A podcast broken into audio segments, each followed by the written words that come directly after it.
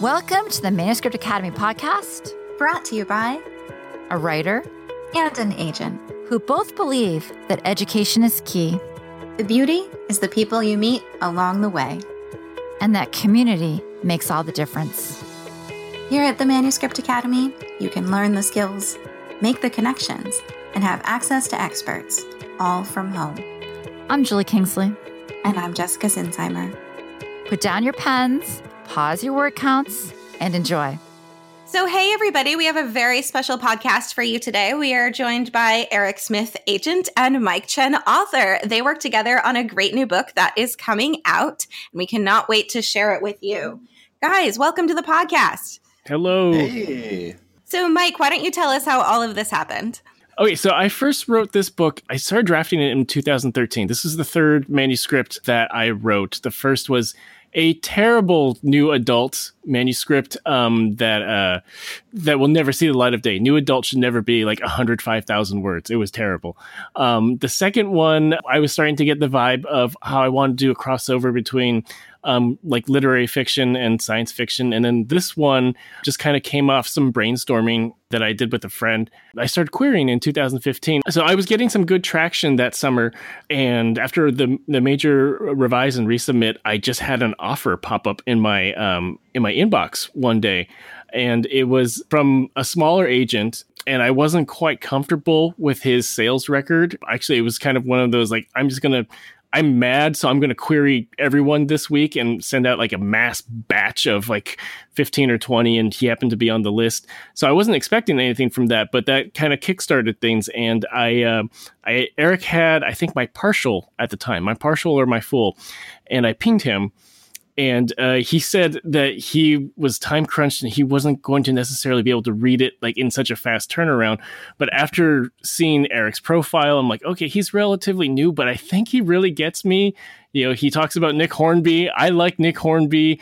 Um, he talks about sci-fi and geeky stuff. I like that too. He has a corgi. I had a corgi at the time. Uh, my poor corgi passed away since then but she's oh, in our sorry. hearts.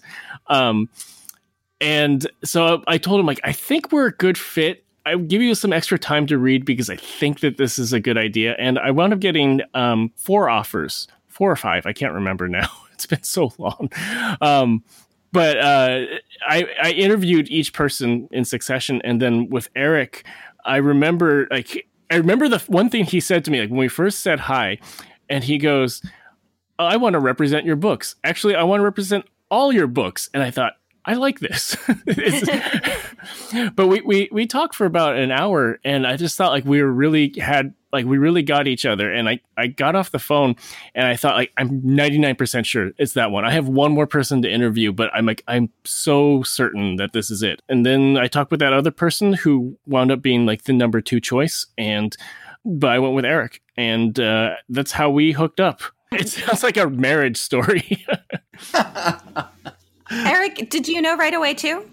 Uh, after I finally read the book, I did. Uh, you know, Mike was, um, you know, like we talk a lot about, you know, authors and how they should follow up and how they should nudge agents and everything like that. Um, I feel like that's one of the most popular questions I get on social media. Like, when should I follow up? And Mike did it a bunch to make sure I had checked out the book. Um, so I finally got time to hunker down and read it. Like, I inhaled it in like a day. I like wept in my apartment and I was like, yes, no, I need this now. Um, so yeah, I sent him a nice email that I felt like it was like pleading with him. And, uh, yeah, no, it, uh, it all worked out pretty well.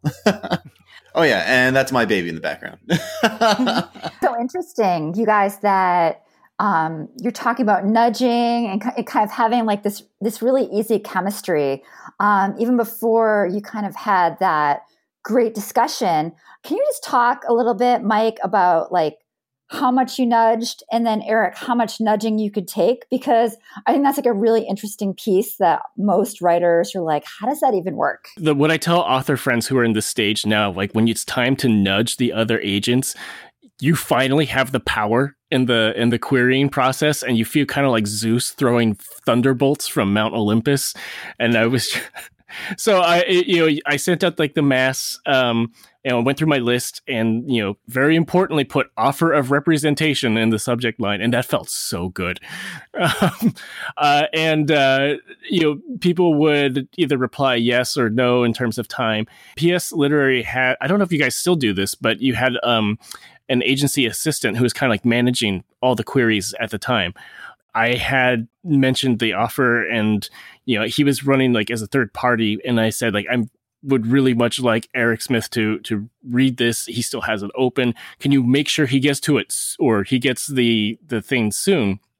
And then Eric replied to me personally, and I remember you said something like, you know, I don't know if I have time to to get to this like just now because I'm really time crunched. And we kind of, uh, you know, I would like give him like status of like, well, you know, I think like the, the the main offering agent was because he was smaller. He was doing a little bit of a power play by saying like, you know, I've I'll give you I think five days instead of like the customary two weeks. Um, so I think he was trying to squeeze out the bigger agents, but like I I had actually said like, you know what, I'm the one who's in control of this process. So I'm going to just insist on more time so I can get the people that I want to read it.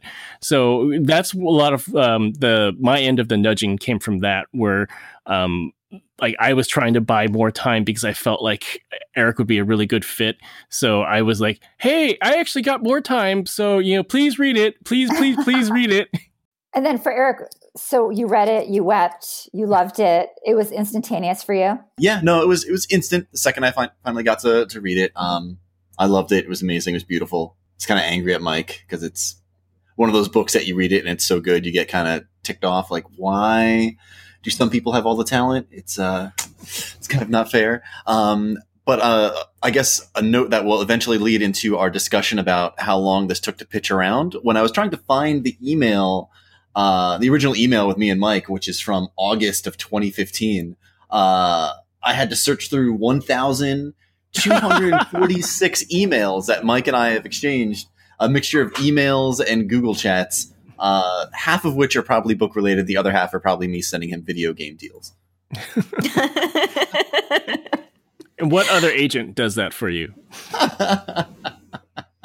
and uh, he also included a photo of his corgi wearing steampunk uh, glasses uh, after our phone call, and that you know that was that was it. So this was indeed a bromance from yeah. the start, like right right away. um, Mike, would you be comfortable reading some of your query? Yeah, I actually I've I've never read this out loud, but I guess I have to get used to this because I have to do I have to read part of my book, you know, in in front of people in a in a few weeks, anyways. Okay, so here's my query. Kin Stewart thought parenting a teen couldn't get any harder, but then he got separated from his daughter by a century. Before that, he was a normal family man, working and parenting teenage Miranda, a far cry from his old job as a time traveling secret agent from 2142. Stranded in suburbia since the 1990s because of a botched mission, he'd spent the last 17 years thinking about soccer practices and family vacations instead of temporal fugitives.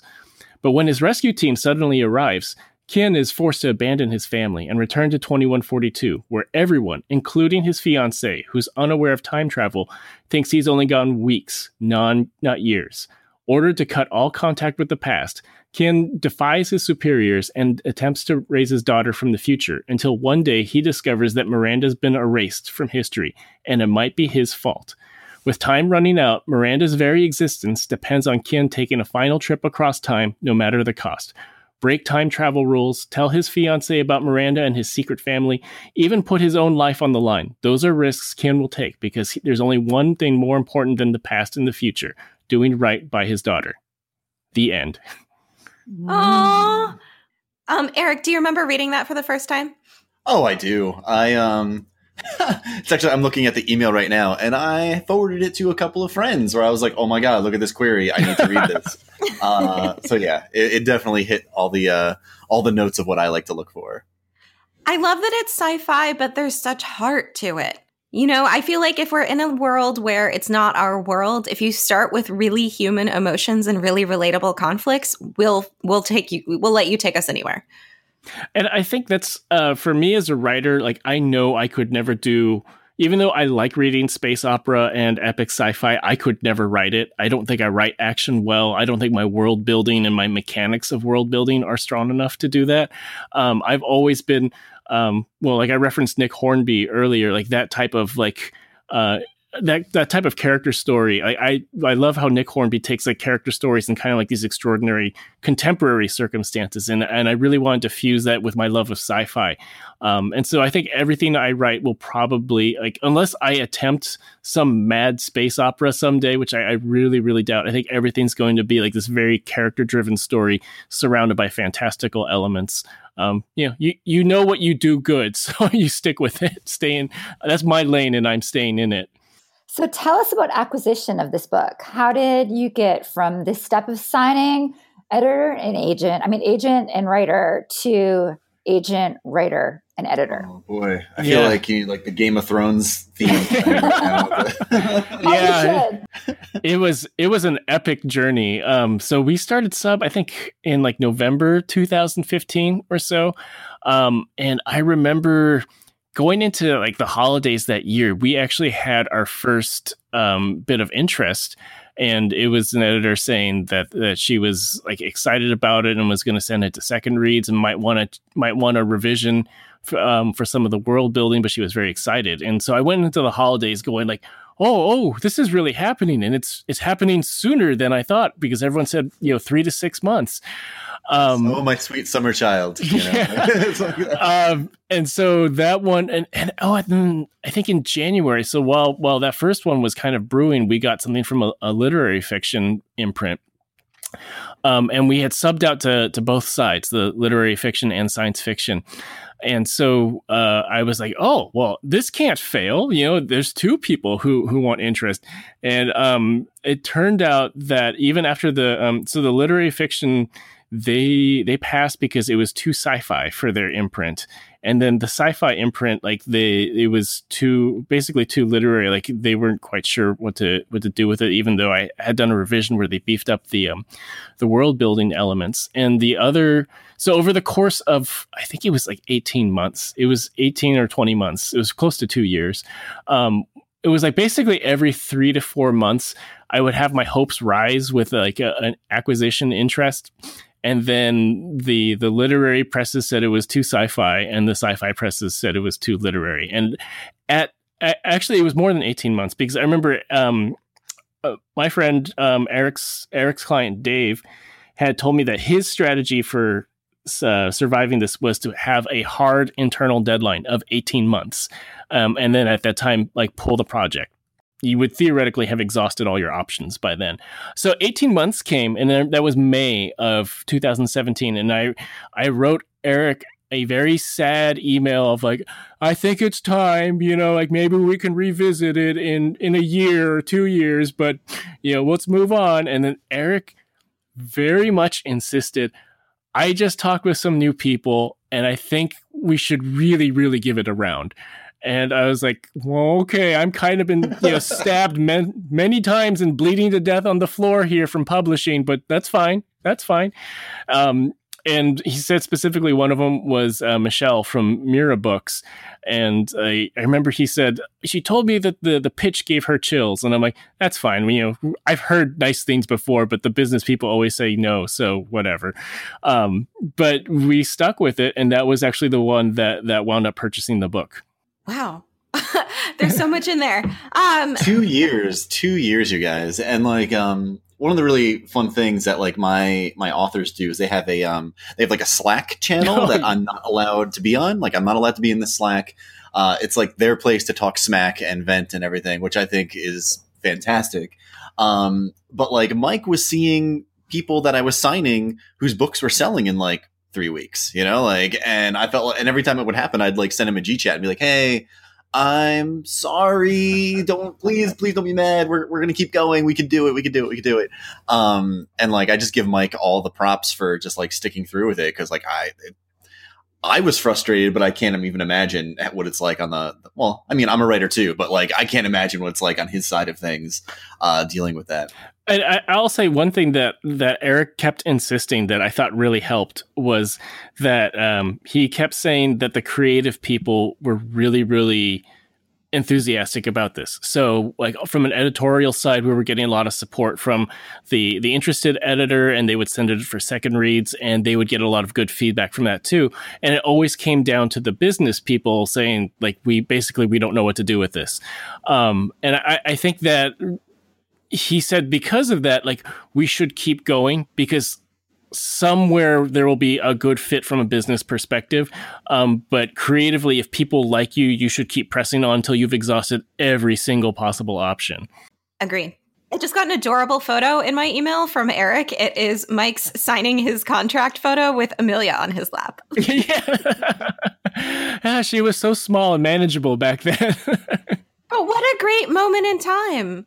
I'm so glad you did that. Yes, I'm so glad I insisted you take one of those. You're going to be That's so right. happy you, you have that you were the one who specifically said like because i remember i was like i got it i got it and then like you texted me right away like do this before you sign it otherwise you forget and i'm like oh good point now we have that Aw, yes, this whole email here it starts with my pal Jessica Sinsheimer. Aw, said it's customary to take a photo. Yes, it is.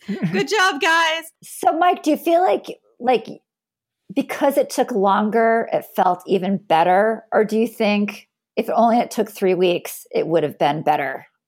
At the time, I, Eric's son was a, either just born or about to be born, and I, actually, Eric, you were about to go on paternity leave, right? When we got the offer, yeah, yeah, and, yeah, yeah. and so Michelle knew that, and so she she actually sent like a detailed list of like this is when the acquisition meeting is going to happen, and we should give you a, an answer by like this specific time on Tuesday, whatever it was. Um, and so I, I was on chat with one of my friends at the time like yeah we're supposed to hear from the acquisition meeting in like 20 minutes but like i don't know. It's publishing. It'll probably be like eight weeks from now. Um, and, and, so like uh, the time hit and then like 15 minutes later eric texts me and it's he just says it's time and i'm like there's there's no way. There's no way. Um and I remember like I think I just repeated like I don't believe it a lot on the phone to Eric because we had been through so much and uh, it's like at that time like during that conversation I couldn't even really feel joy. I had been like so numbed to the process. It took a few days for me to actually process the whole thing that it was actually happening. Like I called my wife right afterward and she was like, "Aren't you happy?" I'm like, I think I am, but I'm, I'm just not really sure what's happening right now. That's funny. I felt that way after childbirth. So I think it's the same thing. You know, it is the same thing. Yeah. It is. Like you're like, oh, oh my God. it's over. Um, so in that process, what did you learn that could help out some other writers? Well, it's cliche to say work on something else, but um, I like I think that's really the only thing that you can do um, because you invest your you've invested so much in in you know your book baby and it's being out and judged into the world and to kind of shield yourself from from that you can detach by working on something else and get invested in another book baby. Um, I, I found that like thinking about a different set of characters in a different world it, it, just uh, um, it allowed me to have them occupy my mind both from like um, both from like a creative perspective, but also like a functional perspective. Like if I was working in my head about like how do I solve this problem with this beat, I was not just sitting and staring at my computer, like you know, wondering when emails were going to come. Um, that and having having a set of peers that have been through it before, like that Slack channel that Eric mentioned, like that was so critical to um, having a safe space to like be completely honest. Um, it, because I found like with with my friends who were still querying, I felt like you know I, I shouldn't complain about this, you know, because because mm. like I am at the agent and stage, and they like I will see I'm ungrateful complaining about submission and acquisition, um, but at the same time, it's like it is something that no one you can't quite understand it until you go through it. So it was really important to have peers that have gone through it and could kind of like talk me down when I was on the ledge uh, about stuff. So, um, but the main thing was like work on something else. Like it, it and it, it doesn't even like when you say work on something else, maybe it doesn't have to be another book, but like invest your energy and your thoughts into something else. You know, whether you're building, you know, a cool DIY project in your garage or writing a book, something that will shake you from just staring at your computer and with your Gmail going reload, reload, reload, because that that that happens. I have had to talk friends down from that too. Yeah. Well, I, yeah, me, me too. unfortunately, I bet there's something to panic about at every stage. Yeah, and it's um I told Eric at the beginning, like, give me all the gory details because I'm the type of person who keeps spreadsheets. I still do um, about like, you know, where the, where are we at? You know, what stage are we at? Like, who's passed? Who's been shown interest? Um, I, I would say that there's, if I could do it again, I I might not ask for so much information. Like, we'll we'll see what happens the next time I go on sub. but I find that like if you have too much information, you can kind of like look too much into things. Like I do, um, because I, I set up websites and stuff. Like I also put the analytics on my own website, and I would t- I, I would G chat with Eric, be like, New York City, Harper Collins visited my website, and he's like, Mike, don't don't look at that. That could be anything. Don't look at that. and now I have friends who I have helped set up analytics on their website, and I tell them like okay, I'm giving you this power, but be really, really careful with it because if you hit reload like 15 times a day, like you don't know why someone might be might be visiting your site. Like it could be like a random search engine thing from a blog post or something. Um, and I, I, it's funny because like I can see all those times Eric talked me down. Like I am now doing this for like some of my friends who are they're like, I got a ping from New York City. Wow, and I'm like, okay, calm down. It could be weeks. it could be months. We don't know. So um, it could yeah, be every, anyone in New York City. That's right. Yeah. So uh, because there's the question of like, well, what if it's an editor and they're looking at it on their phone? So the IP doesn't say Harper Collins or or you know Penguin Random House, but it could be someone just working on the subway or something. I'm like that. That is true, but you gotta you hold back your expectations. so hard lesson. Like shaking I'm just like shaking my head over here. I wish you guys could see it. Eric put up with a lot of my neurosis. no, no, it's real though, and I feel like most of those like trackers do way more harm than good. If you if you use these things, you have to um, be the type of person to to understand like you know it's going to take a certain level of discipline to not freak out every time you load that sort of thing. Um, so it, it's kind of like you know giving your children the a car you know like you could use this but be very careful with it no ultimately like it doesn't change anything and that's that's what i tell my friends like, having been through it now it's like it, it it, won't help you prepare anything. It won't help you accomplish anything. It won't make you a better writer. It's just going to make you crazy. And so, um, you know, being the type of person that I am, where I I like knowing what's happening and I like tracking things to like you know maybe see like well maybe this query worked or you know this one wasn't getting as much traction. I think that kind of information is is good to a certain degree, but you have to be able to dis- divorce your emotions from it, and and that's not easy in in publishing. Speaking of all the cool tech stuff that you do, you built a very important website for publishing. Let's talk about that. so um, I remember this. So this is maybe about what six months I think before before um, I got my offer. And Jessica, I saw you were saying on Twitter that uh, I wish like I could do something better with the uh, manuscript wish list website. It's just a uh, it's just kind of there right now, and it's hard to manage. And I think I I think I emailed you, uh, and I wasn't I'm um, and I was like. Hey, you know, I I build websites and I I know how to build a specialized database for for this. Would would you like some help? And I remember Jessica, you were saying like I think you were just kind of overwhelmed that someone would offer something like that. I was very surprised. Yes, I was like, I was like, who are these people? Wait, like, is my dream of Silicon Valley coming to me coming true?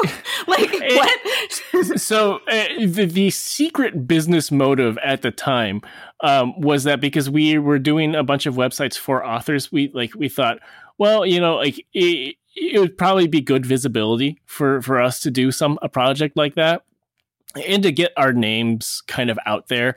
Um but uh yeah and like we built it um and it's I, I, won't go into the technical details about how the database works but it's a it's quite complex but i think it's really handy. It, it i still see people now on um on manuscript wishlist day where they'll they'll be tweeting and like I'm just looking at the feed um, just because, and people will be saying about how helpful the the website is and how how easy it works um, for them to find their querying list, and I'm like, oh, people are still using this, and I, I you know it's nice to have contributed to the community that way.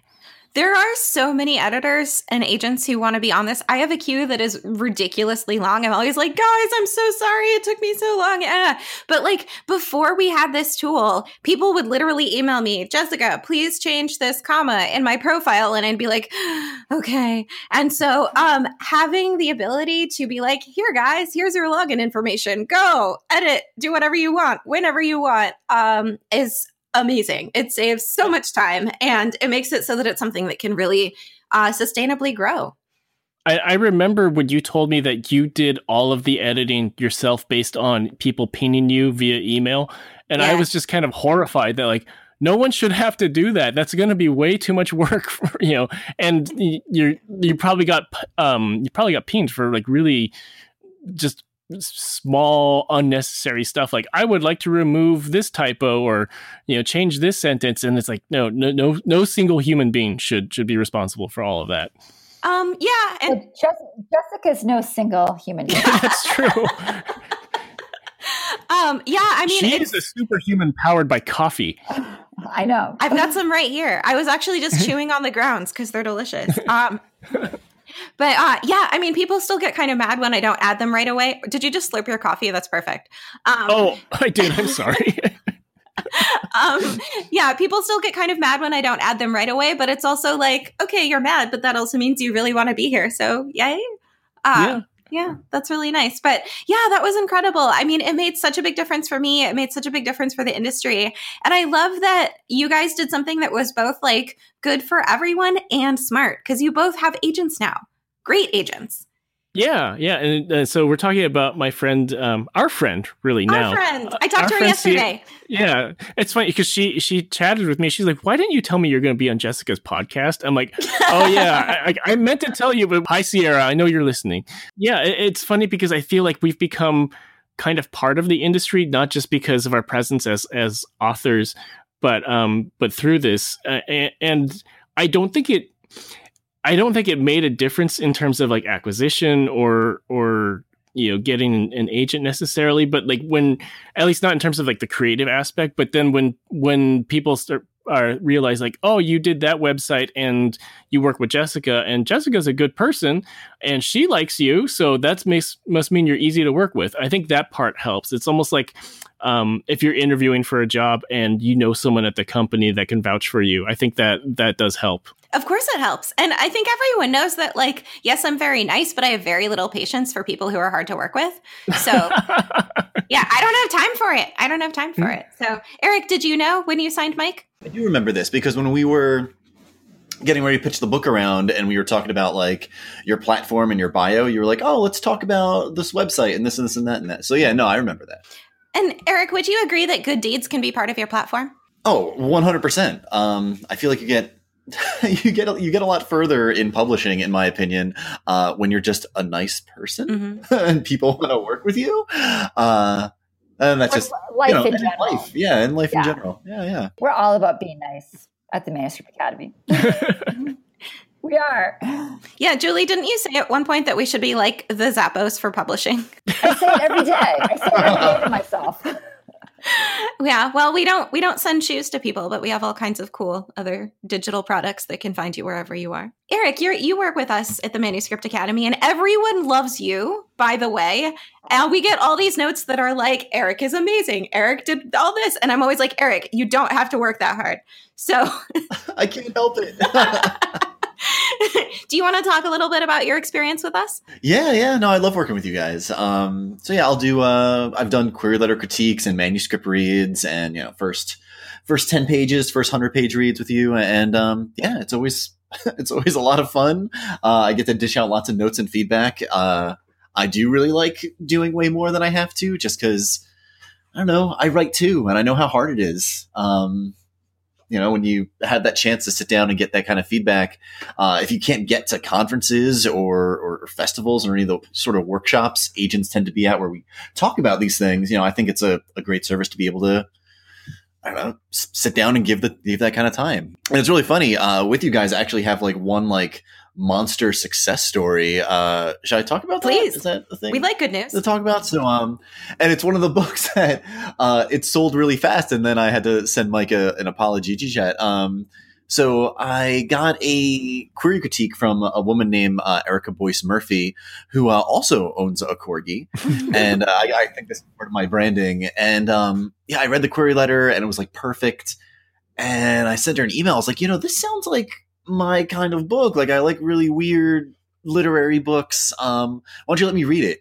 And then I read it in a day and I called her without any warning, which is usually a thing an agent does. An agent will email an author and be like, Hey, you know, I really like this book. Let's hop on the phone. Let's schedule some time. No, I just called her as soon as I finished the book and blindsided her and was like, I need to work on this book. Uh, please let me have this, this novel. Um, and it was because of manuscript wishlist because she sent me a, uh, a query critique. Yeah. And now here we are. Her first book comes out in May, I want to say. It's called The 15 Wonders of Daniel Green. Ooh. It's a literary novel about a crop circle maker who travels the country making crop circles. Wow. Uh, yeah, it's beautiful and really sad and really weird, like Mike's book. and uh, On yeah, we brand. sold her. yeah, we sold her second novel, um, also to Sourcebooks, uh, just a few months ago. So, tips for querying Eric. Step one, have a corgi. Step two, be weird and quirky and different. Um, yeah, Yeah. if anyone is multiple people, I actually think Eric is multiple people. I don't know if there's a way that we can test for that, but I am also quite amazed at how you go above and beyond for everyone. Yeah, I don't know. I'm nice. So, Mike, you're at an interesting intersection of technology and publishing. What do you predict for the industry in the next five to 10 years? Oh well, I Oh boy. yeah, like that's a heavy question. Um, so I I would say that um, a- as a user myself, like I've gotten like I read like probably ninety percent of my my books on my phone on Kindle. Um, and I know that's like not the popular thing to say, but I find it to be so convenient that like, you know, if I'm waiting for food or, you know, sitting in the car for whatever reason and I have 20 minutes to kill, it's like I can just pop up my book and and look at it. And I think like um, but at the same time, like there's the the the tactile thing about having a physical book in your hands. So like it, it sounds like indie bookstores are doing really, really well now in the past few years. Um, and I, I know um, talking with them as I've been dropping off my galleys, like everyone seems to be like doing well against the Amazon machine. Um, so I think the creative people and, and like the local people have really ha- have really gone to um, you know a- appreciate still going into a bookstore, talking to authors, having events, having the physical books uh, with them. Um, so I think you can have the best of both worlds. Um, and, and in terms of like technology for writers, um, I think it's things are so much easier than like when I first started drafting manuscripts in like 2007, 2008. And it was like I had to write everything on Microsoft Word. I had to back it up. I would email it to myself if I wanted to work on a different computer. And now I do everything on Google Docs. I I wrote my latest uh, um, manuscript, which Eric just provided feedback on, um, and didn't hate, which is very important. um, I wrote, I would say, like seventy five percent of that on my phone in bed, like Wow. either early in the morning, first thing, or like you know, f- like the last hour before I went to bed, because I have I have a day job. You know, I do like this additional you know website stuff. Uh, I have a young child, and it's really hard to just sit down in front of a computer and and work on a manuscript. And so having the technology to be able to write anywhere like my thumbs have gotten used to the the like typing on on a small phone um so I, I find that like that type of anywhere access i think is really like once you learn how to do it it can really change the game for for writers who you know have busy careers or young children or both Eric, do you think most of your writers write this way, or are we mostly? I could see you having more tech savvy authors than the average agent. yeah, that's a good question. I I really don't know what their their individual processes are like. Um, i know in my yeah, um, no, I, I can't. Say. in my debut group i mentioned that and some people were some people have also adapted to new technology where they're like, I have a three year old and this is the only way I can write. So I taught myself how to do it. And other people are still kind of shocked by, you know, typing out, you know, 50,000 words on, on a cell phone. Um, but it, yeah, it's making me sweat. I'm sweating here. I'm like looking at my thumb. I'm looking at my thumb, which is like a stump. they call me Thumbie in high school. I'm like, holy mother Yeah. how does he do that you know i think just the lines with media you know between stories i think there's so many opportunities i'm so excited to see where the next five years are going to go like more and more you know web series more and more short series more and more movies. I i can't wait. I i'm kind of feeling it mike. I'm kind of feeling that your time travel thing could be an amazing show. I fingers crossed. put it out there. Yeah. So where can we find you guys online? Um, so I am most active on Twitter, and that's Mike Chen at Mike Chen Writer. Watch out because there's there's Mike Chen the the YouTube chef and Mike Chen the, like the tech startup guy and Mike Chen the minor league hockey player. So make sure you get Mike Chen Writer in there. Um, and uh, on the web, Mike Chen Books. Um, I have a newsletter that you can subscribe to that I don't update nearly enough. So I'm most active on Twitter. There's also Instagram at Mike Chen Writer, but that's mostly photos of my dog and my cats. uh, so, but that's that's where you can find me if you like cute animal photos. And you can find here and now and then in indie bookstores and on all the large ones too, January 29th. This is so exciting. Are you doing anything to celebrate? I'm doing a lot of ramp up like article content, which is kind of celebrating, I guess, in a way. At least I, I write about celebrating. I'm going to have a launch event um, at Books Inc. in Palo Alto, across the street from Stanford, on January 30th, um, and then a series of events really throughout the Bay Area. So you can, um, if you're in the Bay Area and you want to see me be really uncomfortable in front of strangers. Um, then check check my website because there's definitely there's a thing in San Francisco at uh, Bookshop West Portal on um, February 7th. Um, something probably coming up at um, Borderlands in San Francisco in March or April. Um, and then a few other things. I think Copperfield's way in the North Bay by where Jessica grew up. I grew up with Copperfields. Yay, Copperfields. yeah. Um, and then probably something in the South Bay too, probably in March for one of their book clubs. So um, there's going to be a lot happening. It's going to be very strange. Well, Mike, I am just so happy for you. And I'm so happy you found the wonderful Eric. And you guys, thank you so much for coming on and doing this. Oh, anytime. Thank you. We are so glad that you joined us. And as always, we appreciate your feedback. Just head on over to the iTunes store and let us know what you think.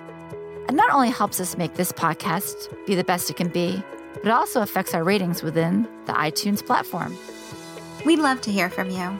If you're feeling brave and want to submit your page for our First Pages podcast, you can send it to academy at manuscriptwishlist.com with First Pages podcast in the subject line. We'd also just love to hear from you. And if you'd like to learn more about the Manuscript Academy and everything we have to offer, just jump on over to manuscriptacademy.com.